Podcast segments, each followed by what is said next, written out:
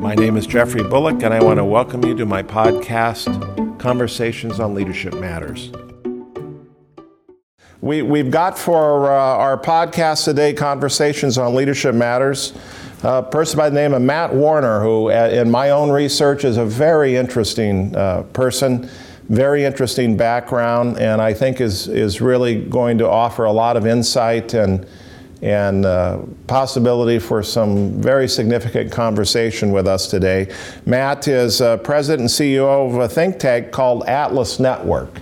And uh, I, I want to welcome you, Matt. I don't want to steal your thunder, so tell us a little bit about, uh, about yourself and about Atlas Network. Sure. Well, thanks for having me. I'm um, uh, we're based out of uh, Arlington, Virginia, just outside Washington, D.C. We're coming up on 40 years old as an organization, Atlas Network. And it's a nonprofit that was started to support other think tanks. It's kind of uh, even more unusual. Um, so it's, it's, it's a niche endeavor, but the goal is um, to support think tanks through grant making, training, networking, and awards so that the field, the broader field of working at a think tank, um, is not a lonely one, but one where you can learn from a lot of peers. And that is what we try to do. And the reason why that is important to us is that we see think tanks, um, these are organizations, typically nonprofits, who are working on uh, research on all kinds of topics, but the ones that we work with emphasize research on economics and economic freedom, uh, the relationship between individuals and the state, and the way that that relationship influences the kind of economic prosperity that can emerge. And so we partner with 500 think tanks in 100 countries that are working on topics that are relevant to them, but under this broader theme. And um, and our job is not to uh, control them or tell them what to do. It's to facilitate the network learning and to invest judiciously in their work um, to achieve that uh, increased prosperity that is so important. Matt, that's that's just fascinating. So, I mean, there's this so when we unpack that, there's so many different ways we can go with that. So, so you're you're more facilitators than you are originators. Is that a is that a safe way to look at it? So so you you you share information maybe by at your core as an organization being curious, being good students, being good observers. Is that kind of a safe way to look at how you do what you do? Absolutely. It's actually central to our strategy is um, decentralized instead of centralized leadership and decision making. So it's very important to our model that we don't have a franchisee uh, set up around the world where uh, we're making decisions from Washington, D.C. That's been done in other um, contexts and it has not been successful because uh, local leadership the knowledge that cannot be transferred from people in their own communities who live there, who are from there, um, is so uh, central to discovering solutions that are really going to work in context. And so um, we certainly do try to identify um, successful ideas, successful practices, and then redisseminate those uh, among the, the network. But um, it is not in the spirit of um, expected compliance. It's for people.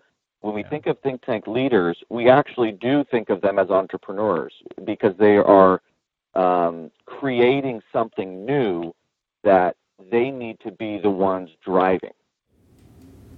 They need to be driving. It sounds like in their own context. So what what is uh, sort of maybe what works it's kind of a homely way to say it, but what works in, uh, you know, India, in a, in, a, in a small community in India may not work uh, be the same uh, strategy that works in a, in a small community in, in rural Ireland, for example. Is that, is that maybe an easy way to think about it?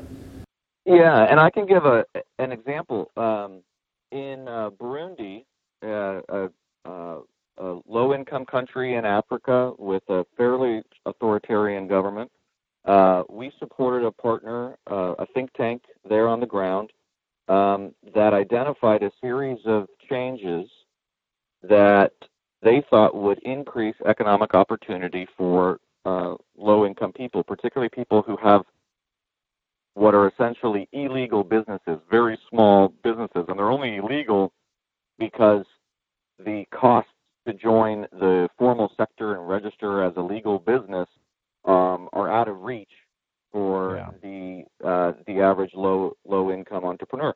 So they identified a series of reforms, and what was important about what what they identified is they had to consider both what is going to work in um, to achieve prosperity and what is not going to um, uh, trigger too much wrath from um, uh, sometimes unpleasant government. And so that local knowledge is so key to figuring out what is possible. And uh, and they were able to work with the government to identify things that would be in the interest of everybody, a win-win. So that's lowering the fees to become a legal business. That's making it simpler you know, a low income entrepreneur cannot spend six months going to 12 different bureaucratic offices. You know, they, they need to make money every day to survive. And so, right. um, all of these, these prohibitions, these, uh, perhaps unintended, perhaps intended, I don't know, but, um, uh, really make it difficult because if you're not formal, if you're not a, a legal business, then you can't really ever grow because you don't have any legal protection for your goods. And in fact, the government itself is um, a potential predator as local policemen want bribes to not take all your stuff or they take all your cash because they can. You have no recourse. Um, and so that success in, in Burundi had a big impact on l- legal businesses registering. Well, that uh, exactly. If you're too successful, you're you're suddenly above the radar rather than below it, and and it can all end. So that sounds like. I mean, I, in, in a little research I was doing, I, I came across just a fascinating concept uh, uh, that that uh, Atlas uses, that you use, called uh, development economics. So what you're talking about essentially is is is development economics. Is that right? Yes, it's it's the way that um, it's the study of how uh, societies grow economically and all of the different um, challenges associated with that because each society is, has its own history, its own culture, its own uh, norms, the way that people expect other people to behave. Um, and so all of that has to be taken into account. And the broader uh, field of development economics, which is a very broad mainstream field, you have a lot of people working um, um, whether it's for their their country's version of USAID um, or some other sort of foreign uh, relations uh, endeavor. Development ec- economics is a debated uh, field, as most fields are, because there's different approaches. You, right. may know the name Jeffrey Sachs. He yeah. wrote the book uh, "The End of Poverty," and he had a very top-down approach um, a very uh, centralized decision making approach to solving poverty. And he's most famous for the Millennium Villages Project, which was a $300 million project over 10 years uh, uh, in, in mostly Africa, uh, where he said what we need to do is we need to solve all the problems at once. We need to solve education, we need to solve health, we need to solve uh, better crop yields, etc. And there's a book, if anyone is interested, written by a journalist who was at first favorable towards what Jeffrey Sachs was doing, but the book she wrote about him ended up being a real a real takedown. She really pulled the um, curtain back and re- revealed how uh, um, unsuccessful this was, and in fact, created a lot of injustice in the way that they went into communities, uh, disrupted everything that had been working with their own ideas, and left them worse off.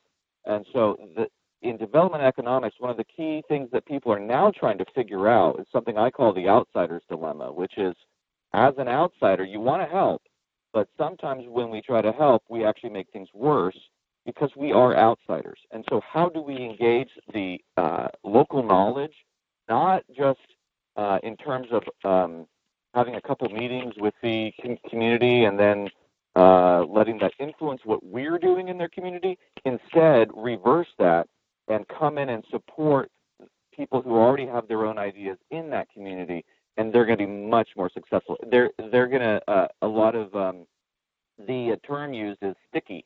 We want institutional change that sticks. So how to achieve sticky change, meaning it it stays successful for a long period and helps this community achieve permanent prosperity, that's what we're after. So that's almost, um, I, I, know you wrote a piece uh, titled uh, Cut Foreign Aid to Help the World's Poor. So is, that's uh, in, in relationship, I think, to the phrase you just used, the outsider's dilemma. So uh, you were talking a little bit uh, about a Ugandan village and introduced new uh, kind of methods and crops for farming. Is can you talk a little bit about the outsider's dilemma and and this piece you wrote, and just say a little more about uh, making things stick? I think that's that's a really important piece for our, our audience to understand. Yeah, so that that particular example in in Uganda, uh, uh, you know, researchers from New York City and Washington D.C. decided that uh, this village called Ruhiira uh, had it, it, was a village of uh, 7,000 farmers, and uh, they traditionally grew a type of banana, a little more starchy, um, kind of like a plantain. And this was a staple of their diet, a staple of the um, you know the community commerce, and um, they had been growing it for a long time. And uh, the researchers from afar said what you ought to be growing is corn. You'll get more uh, crop yield if you use corn, and uh, we're going to give you uh, money so that you can switch your crops from bananas to corn, and then you'll be richer. Well, uh, the village was uh, enthusiastic and excited. I mean, here are these foreigners bringing. Uh, they spent about three hundred thousand dollars on the project, and um, they did, in fact, increase crop yields, and they had, you know, a bumper crop of uh, corn. Uh, but the problem here, and this is when we get to the complexities of trying to do centralized economic planning, is uh, there was nothing to do with the extra corn. Um, there, the village was too remote to uh, get it to markets where there was even any demand for corn. Um, they didn't have anywhere to store it. Um, and so it ended up rotting and attracting a rat infestation to that village. So what started with a sentiment from the villagers of enthusiasm and gratitude for these foreigners coming in, they ended up resenting this because they were worse off. They had a rat infestation. They didn't have the bananas that they usually grew, and um, and and that's the that's the difference between uh, a model where entrepreneurs take on risk using their own knowledge about you know, uh, whether something's going to work. Not that, that entrepreneurs are always successful, but the ones that are solve these problems versus uh, a more outsider bureaucrat uh, led approach. And I'll just emphasize that that uh, the difference there is who bears the cost of failure. If it's uh, if the person bearing the cost of failure is not in charge, is not making their own decisions, uh, that I think is unjust because the researchers who pushed that, I'm sure they were well intentioned. I don't think it was malicious. Um, they're no worse off after this failed experiment, but that village is. And so we have to align decision making, and that's why freedom is important the freedom of the individual, because that's a hedge model for dispersed decision making so that we don't go all in on one centralized decision and then ruin everybody's life. Right, right. Well, it's it's. Uh, I, am fairly uh, moderate to conservative, given the the work that I do or the the the space in which I operate in in higher ed. Certainly. Uh, certainly the way higher ed is perceived today. And you know, one of the things that, that I think a lot about, in, just in, in terms of capitalism, is you know, there is a, a, school of thought where capitalism is operated, you know, by greed, et cetera, et cetera, et cetera.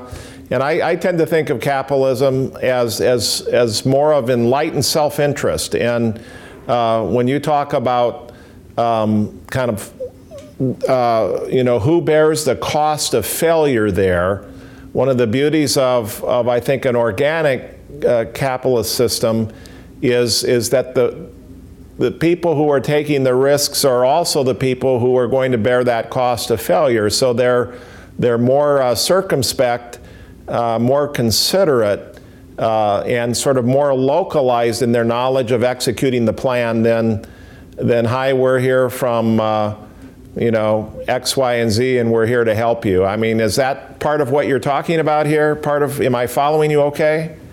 Mm-hmm. Yes, I mean, uh, so our organization is uh, is nonpartisan, and um, uh, and and we just really are. It's not even something we discuss. We have a very diverse uh, staff.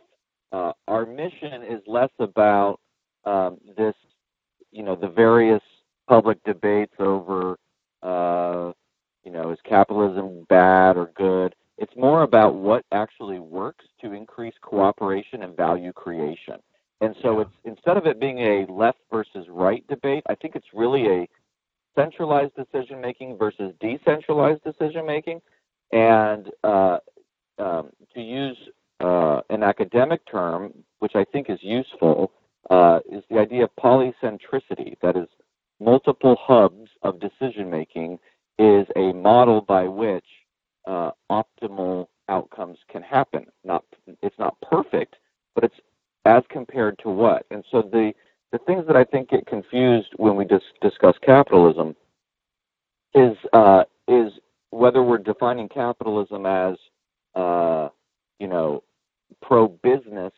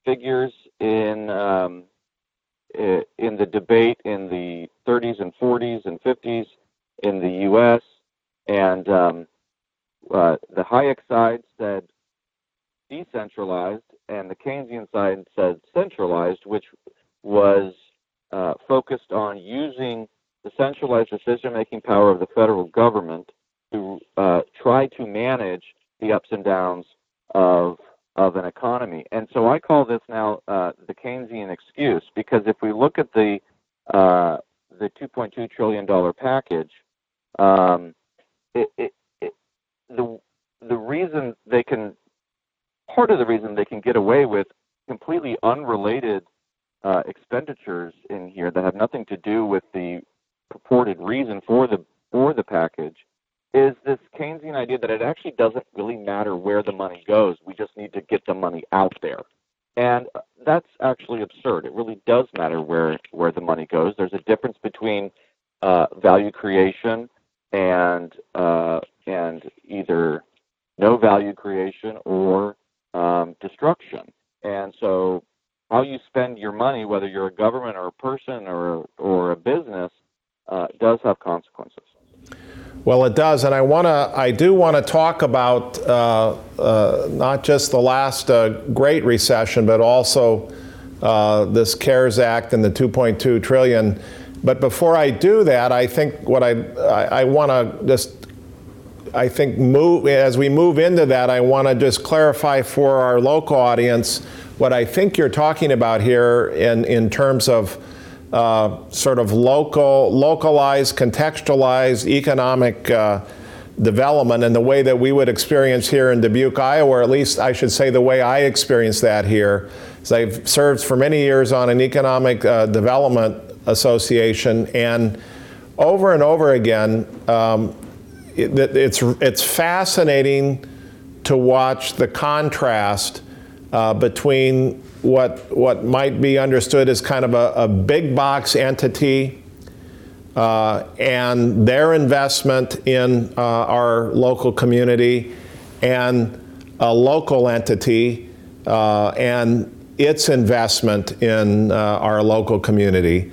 So, um, over and over again, at least from my perspective in economic development, in a place like Dubuque, Iowa, in a state like Iowa, uh, it, it really is interesting how those uh, businesses uh, with local roots, with, with local origins, uh, not only have a sustaining power, but also reinvest in the community philanthropically through, through uh, the community foundation, through various other supports of nonprofits in ways that, that honestly most of the big box uh, stores, uh, corporations just don't do. Is that, is that something you've picked up in your research uh, as well?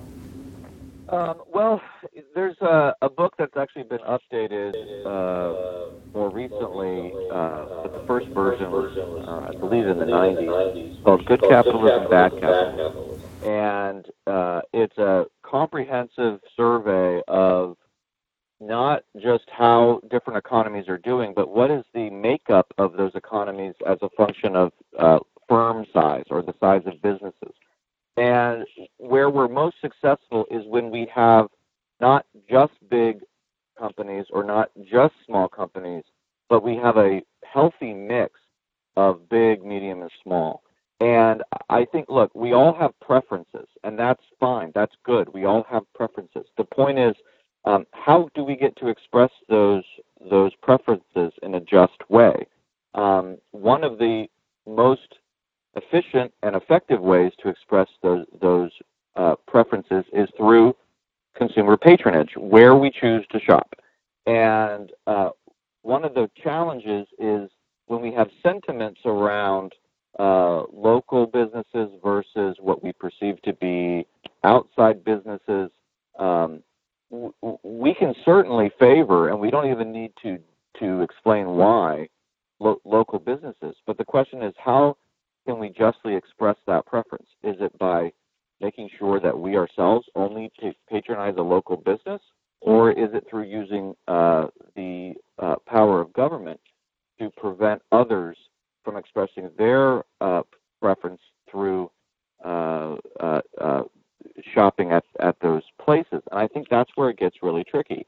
Um, I actually think there is a lot of change that happens not through leg- legislation, but through culture, through the way that we um, kind of update our preferences and what we think is okay. And I think uh, mo- movements that have um, pointed out some of of, of the arguments you've just made about the benefits of local businesses through persuasion uh, I think that is an effective way to, to change the way people perceive uh, where they want to shop. Um, at the same time, um, there are no doubt there's no doubt that there are great efficiencies that come from successful. They have to do it well. Uh, larger uh, uh, companies, economies of scale, etc., and that has real impact on the pocketbooks of very low low income families. They can really make the the difference between what they can afford. So, to me, a free market or a uh, a model of capitalism says, uh, uh, let's be very careful about when we use government power to decide how uh, or, or to express our preferences in a marketplace. Because when we do that, we are, um, I think, undemocratically taking away other people's opportunity to vote with their pocketbooks in terms of where they like to shop. Yeah, yeah, I, I, I see what you're saying there, and I think. Um, I think uh, my, my question, for at least from my perspective, wasn't so much uh, I wasn't trying to set up an either or dichotomy, and I think your your response is it's more of a of a both and, which I I I, I agree with. I think one of the things I've noticed in in my work in economic development is to get back to your earlier word. There is a tendency, uh, specifically in times like these, whether it's the recession or uh, now whatever is the, the fallout from, from this COVID 19, there's a, there's a, a, stickiness, a stick to itiveness to uh, organic uh, entrepreneurs, even in communities like Dubuque, that, that has a, a lasting quality to it. And I, I think that lasting quality is because of some of the things you're talking about. It's about relationships. Uh, it's about a lot of it. Sometimes it's about family. It's about community and civic pride. I mean, it's just an interesting. It it is its own different culture. Is is what I'm suggesting. I would imagine if that's happening here, not only is that the case all over the country, but I suspect it's it's also. Uh, uh, one of the cultural commonalities across the world. Is, is that a fair assessment in your experience? Sure, sure. Look, uh, there are if if the efficiency gains from a big box store, let's say you know let's let's stipulate that um, you can get some of the same goods or a, a wider choice of goods for a slightly less, a slightly smaller price. Uh, many will prefer to pay a slightly higher price in service to uh, the the values they have around um, uh, the civic sense of I know these people, I trust them, I like to shop with them. Um, I know they're going to be around, and I can I can be part of that that relationship. There's nothing wrong with any of that, but at the same time, uh, that requires that that you have the discretionary income to make that choice. So I, what I'm I I have no problem with that. I just also get nervous if we uh, make try to ensure that that only those exchanges at the higher price are allowed. In which case, then people who don't have a choice, um, that I think is unjust. Right, right. Where I, I think you're right. I, this is a this is a fascinating line of discussion. So, in, in kind of classically Midwest Iowa here, um, kind of the paradox of what we're talking about here is, is and, and, the classic example, and I'm not railing on Walmart here. I, Walmart provides a great service at a very low cost for a lot of people. I think over the last 20 or 30 years, however, uh, you know, and we, you've read about this, and we both have, just the, the the consequence of that choice at a very low price for a lot of smaller communities is in effect the the economic death of the, those main streets because the uh, hardware store doesn't exist anymore, the the clothing store doesn't exist anymore, and and it, it just is kind of the way I guess things go. Is is that how you would describe it, or or is there does the death of sort of that hardware store also create another kind of opportunity? Is that just the way our, our system works? How do you think about that in Midwest, in the context of Midwest America, small town America?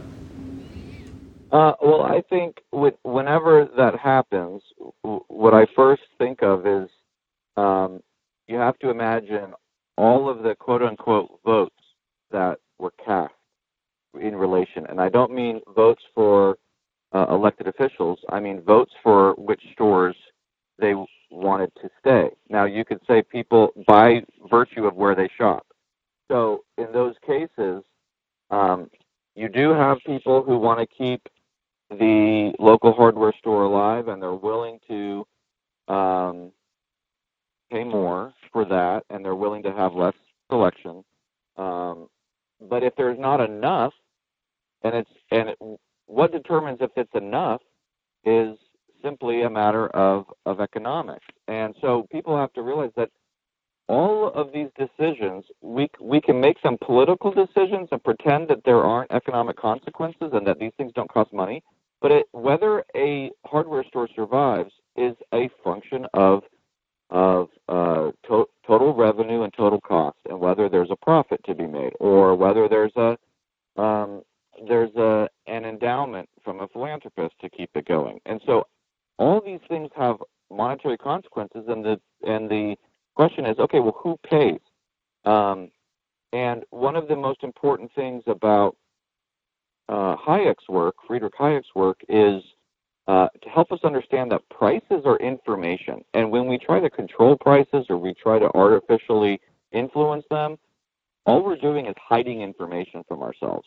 Prices tell us what someone is willing to sell something for, and if it doesn't sell, then that tells the seller that it's too high, and if it's too high, but he can't manage to lower it without losing money, then that is not a good that that we should be uh, uh, trying to continue because it's suboptimal and it's costing money to the economy.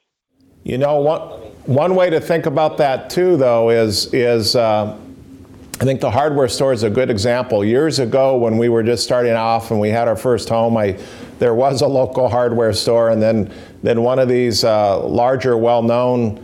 Uh, very large, well-known, uh, stereotypical phrase is is big box stores uh, appeared within a sight line of this hardware store, and I can remember learning how we were. I think I was working on the toilet or something like that, trying to figure out fix it.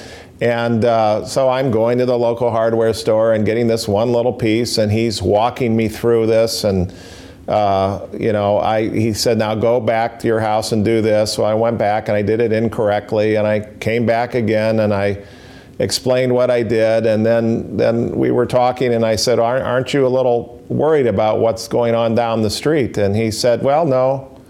He said, I'm not. I said, how, can you not be worried about your business when you've got that kind of competition? And he said, because of this. And of course, the this was he was he was taking the time to walk me through uh, the fix of the toilet, and I think that that store is still in business for that reason. So that would be an example, I guess, of maybe uh, a value added uh, of information, to use uh, uh, Hayek's phrase, your use of Hayek's phrase, kind of a value add of information that would allow me as a consumer or motivate me as a consumer to pl- pay slightly more, but I'm getting more for what I'm spending. Is that kind of how you see things? Absolutely. I think that's a great example of look, we all we all have preferences and it's up to us to val- value those the way that we we find value in them. And so uh, there there are it, it, big box stores are not you know objectively better than small uh, businesses. They're just both uh, offering some combination of products and services, and we as individuals can seek out and make determinations about what uh, what we prefer. Now, if not enough of us prefer a certain service p- provider, it may not survive. But it's it uh, that's also a signal. You know, I mean that's that's uh, how we move forward and get more optimal, and that's also how um, it inspires innovation because uh, you'll start to see that people who haven't had competition, when they start to have it, then they can uh, push themselves to get creative about okay, how do I position us uh, and market us, uh, and what maybe different products or services can I provide to differentiate myself, so that uh, con- consumers continue to uh, uh, uh, to patronize us. And when we do industrial policy or government policy that tries to preserve one snapshot of where we are in an economy and pretend that that can just endure, we're we're preventing innovation. We're preventing change toward an optimum. And it's never perfect, but it's always on its way. Yeah, it's, it's, it's why I like the phrase enlightened self interest.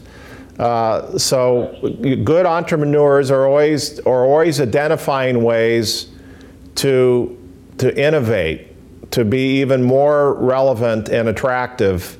And, and that is often uh, snuffed out uh, if that incentive to, uh, doesn't exist to change and to innovate. And, and in, a, in a at least in my business, uh, such that it is, as we refer to ourselves as a business, um, you know, the, fear, the, fair, the, the fear of failure is a great motivator. It really is. It's also a great innovator. And um, I, I, you know, I, I, we try to keep that in mind here, even as we're a, a, a university. And so I want to talk a little bit about, you, have invoked uh, Hayek, and I would uh, assume by extension, uh, 20 or 30 years later, Friedman, and kind of that whole divide. Uh, uh, with uh, Keynesians, and and so you've got that kind of political, economic sort of divide, and you know we haven't talked much yet about the CARES Act and the 2.2 trillion, uh, whatever we want to call that, uh, through the federal government, um, but I mean it does beg the question what, what do you see as, as in your project uh, to be some of the longer term challenges of this shorter term solution called the CARES Act? Uh, it may be a necessary solution, it may be a shorter term solution, it may be a great solution. I'm not, I'm, I'm being agnostic in asking the question. I'm just, as someone who thinks about this kind of thing regularly, and now, as we experience this, this massive, massive influx of cash, if you want to call it that, of economic uh, stimulus from the government, what, how do you think about this? What do you, what do you think about the longer term challenges are, are, that are going to be as a result of this? Yeah. Well, I, I think one thing right off the bat, I saw a very helpful meme uh, that someone had posted that was a Venn diagram. It was three circles, and uh, one said um, people who are concerned about coronavirus. The other one said people who are concerned about the uh, growth in um, authoritarian, uh, uh, authoritarian power in government. And the third was people who are concerned about um, a, a, uh, an economic slowdown on low low income people. And the person posting it said, "I'm in the middle. I care about all three. And and it was a way to sort of remind us that our politics tends to make us think we have to be one thing. What are are you this or are you this? Are you for this or are you for this? Well, all three are important. So, uh, in looking at the CARES Act, I look at it from the point of view of of first understanding that this is complicated, understanding that we're learning as we go. Um, you don't have to be someone who is, uh, you know, in, in, in order to care about the economic shutdown, it doesn't mean you have to be dismissive of the health concerns that are going on. Um, and in order to care about what um, and uh, what executive power and what uh, congressional power, uh, what comes out of this um, that doesn't, nor does that mean that you're dismissive of the health concerns. So the the reality is there's a long-standing pattern that in a crisis, as uh, Rahm Emanuel said uh, uh, after the recession, you don't let a crisis go to waste. It it means politicians know that there is this uh, honeymoon window where scrutiny is at bay where you can get a lot done very quickly. That if you're not in a crisis, each little uh, proposal is going to be uh, dissected ad nauseum and scrutinized and debated, et cetera. In a crisis, I mean, the reason they were able to do this so quick is there are so many things in here that they were just already wanting, and hadn't had the the uh, public battles yet, and then they just quickly got it all done, and that is alarming because um, number one, like you know previous large bills, uh, nobody knows every little thing that's in it, nor do they know the implications of it. So I think I think it comes down to a few principles of first, when we make big bets, right? When we centralize uh, uh, decisions, and you know, I saw a lot of criticism of like, why are some states shut down and and others aren't? Well, I don't know the answer, but I do see some value in having a differentiation of approaches because we know so little, and uh, it wouldn't be good to mandate certain people to try certain things, but to let people try certain things. That therein lies the difference. Instead, if we say we want one president to make a federal decision that takes care of all of us, and then to make one decision on how to uh, then counteract the impacts of that, um, we're stepping outside of, of, of politics that's just as a decision making model, and I know you uh, are an, an expert on, on leadership, but anytime you centralize decision making too much, uh, what you're doing is you're not allowing yourself any out. You're going all in on one thing, and you're not hedging. You're not giving experimentation a chance to inform and accelerate learning, uh, so that you can pivot to what to what is working. And I just think um, some principles that could be applied here is to be uh, more specific uh, and to use existing me- mechanisms, not create new bureaucracies that no one knows how to run yet and absorbs a lot of time and money, and instead um, just focus on the problem in a way that allows experimentation. And I think you know we're all learning very quickly from from different countries and different states, and that's a good thing because, uh, of course, what we want is an optimal answer, and an optimal a- answer takes all three of those circles in the Venn diagram into account. Yeah, it's it's uh, certainly. I'm, I'm, sure I'm older than much older than you, but this is this isn't anything we've seen in my lifetime, and in you know the the pundits and, and scholars among us can can say if, tell us if we've even seen anything like this, uh, you know, on a on a on a ratio basis like this in in uh, the depression. Uh, I I you know as I think about this uh, and I start to write about this, one of the real challenges for me.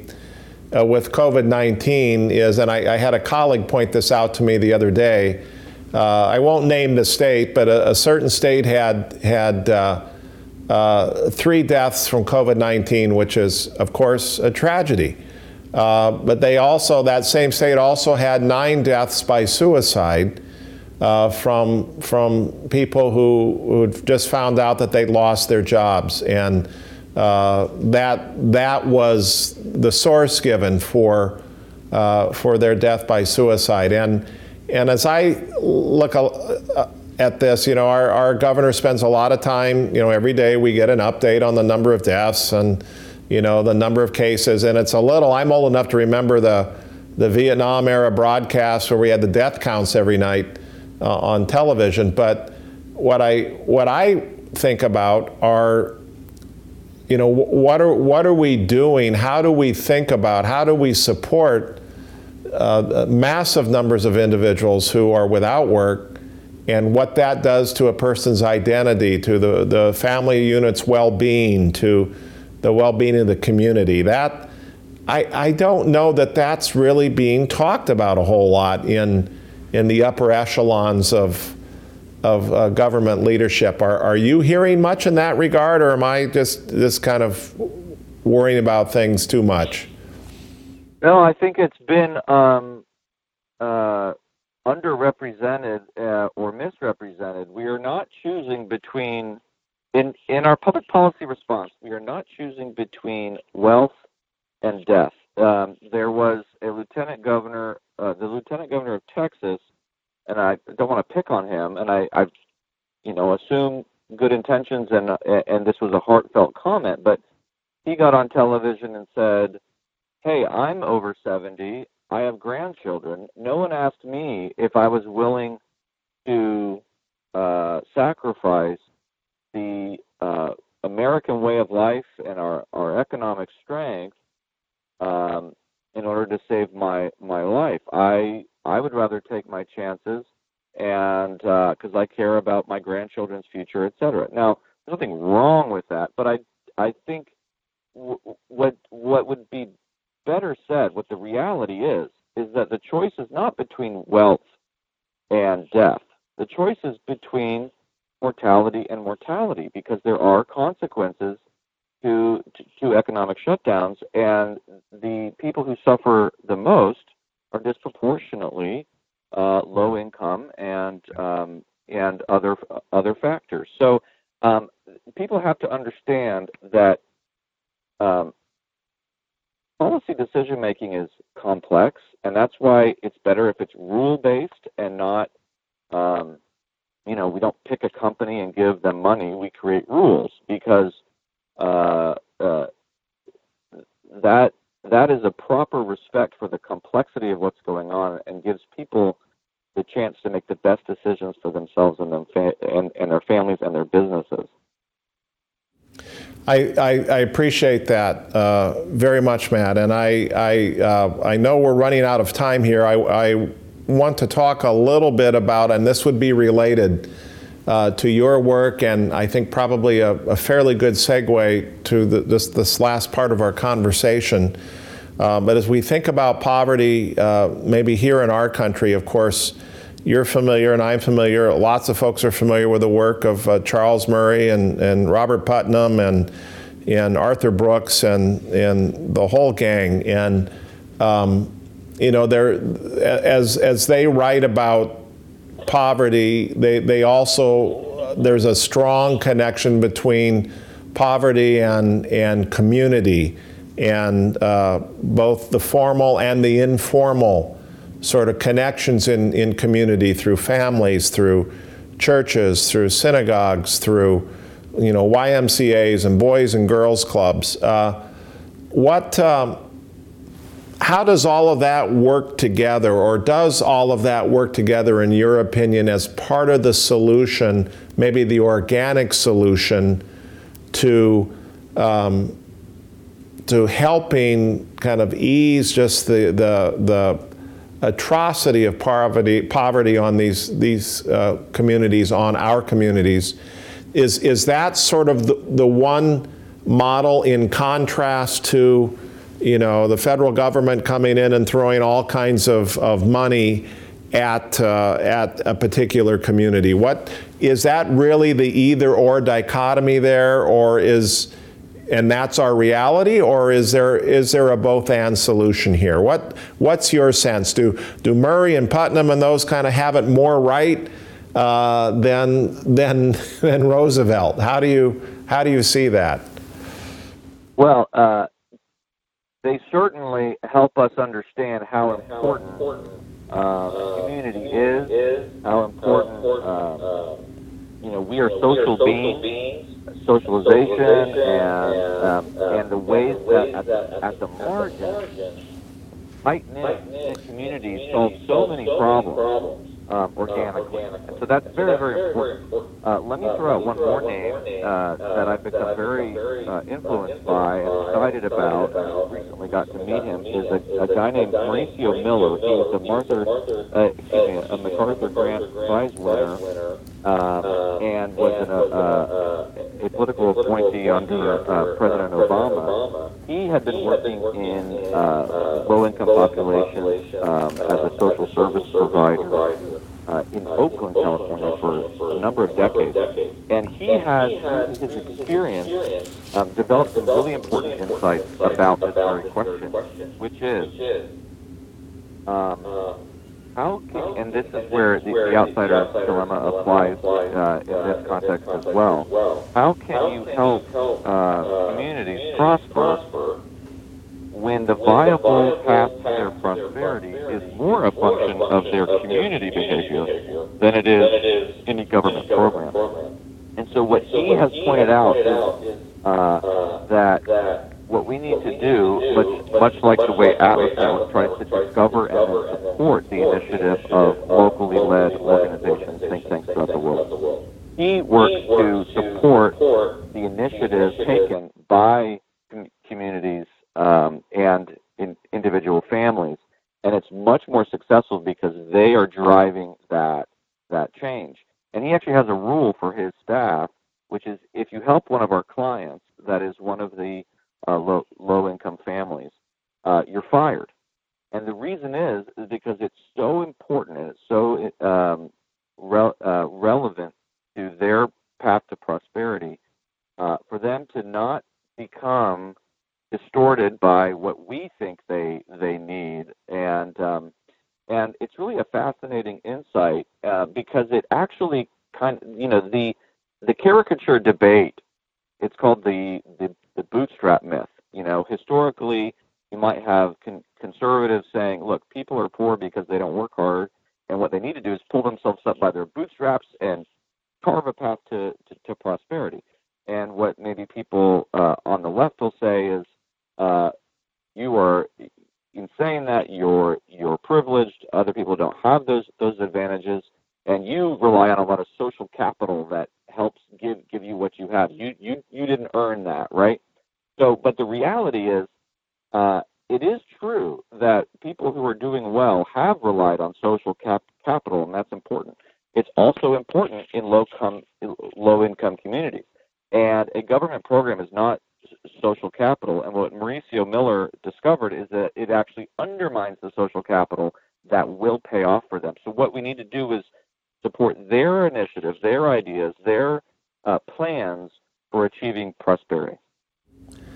You know, Matt, that, I mean, that's really. Um I need to, I'd love to meet this guy as much as I'd love to meet you. And so uh, we, we're right about on our hour, and I'm, I'm wondering, there's so much more I want to talk about and we haven't talked about. And I'm also uh, cognizant of the fact that you've got four children that are banging on the door of your car right now, I'm sure, uh, trying to get to see dad. And, uh, but I, I really, I sincerely appreciate you being available, and I could, I would love to talk more with you. And I'm, I'm hoping uh, we can get you to campus sometime. When, when we'd love to have you here. I'd love to feature a series of uh, public lectures and, and, invite our community to, to hear from you and learn from you. And, and I hope you'd be amenable to that invitation at some point in the future. Oh, I'd be absolutely honored. I, I appreciate that. I appreciate that idea. Yeah, no, there's a, there's a lot to talk about here. I'd, I'd love to get you in front of our students. Uh, um, I'd love to get you in front of our community. Um, we, we try to be a place, um, we're, we're, we're an unconventional university. Uh, we, we, have an enormous number of our students. Uh, uh you know, over half of our students are Pell Grant eligible. Um, they is one way to look at socioeconomic strata is and um, and yet I'm so um, I'm proud of the way that that these students are earning an education and and going out and doing something with it. Um, what we have found is with many of our students um, from, from challenge backgrounds, it's, it's often the case that they're um, the highest functioning member of, of often and sadly sometimes a very dysfunctional uh, unit. And, um, and so what we try to do is create the space for them to, to thrive and facilitate an opportunity for them to grow and to expand upon their God given uh, abilities. And uh, it's, it's really been, it's a privilege to be able to work in that space and to, uh, to follow along. I've been doing this, you know, for almost a quarter of a century now. So students that, that came, uh, you know, with nothing, uh, and to see and follow what they've done with their lives over the last 20 years has really been, been fun and meaningful for us. And I'd like to be able to introduce you to those stories and uh, on the beginning end of, of that journey and now as they enter mid careers because I think I know they'd be an inspiration for you as well. So, uh, Matt, thank you. Thank you. Yeah, I'd be very in- interested in learning more and getting to know what, what you guys are doing out there. So thank you very much. I'd like to thank you for listening to Conversations on Leadership Matters. Go to jeffbullock.com to subscribe. Also, please take an opportunity to share or forward this blog with your friends or family. We appreciate it.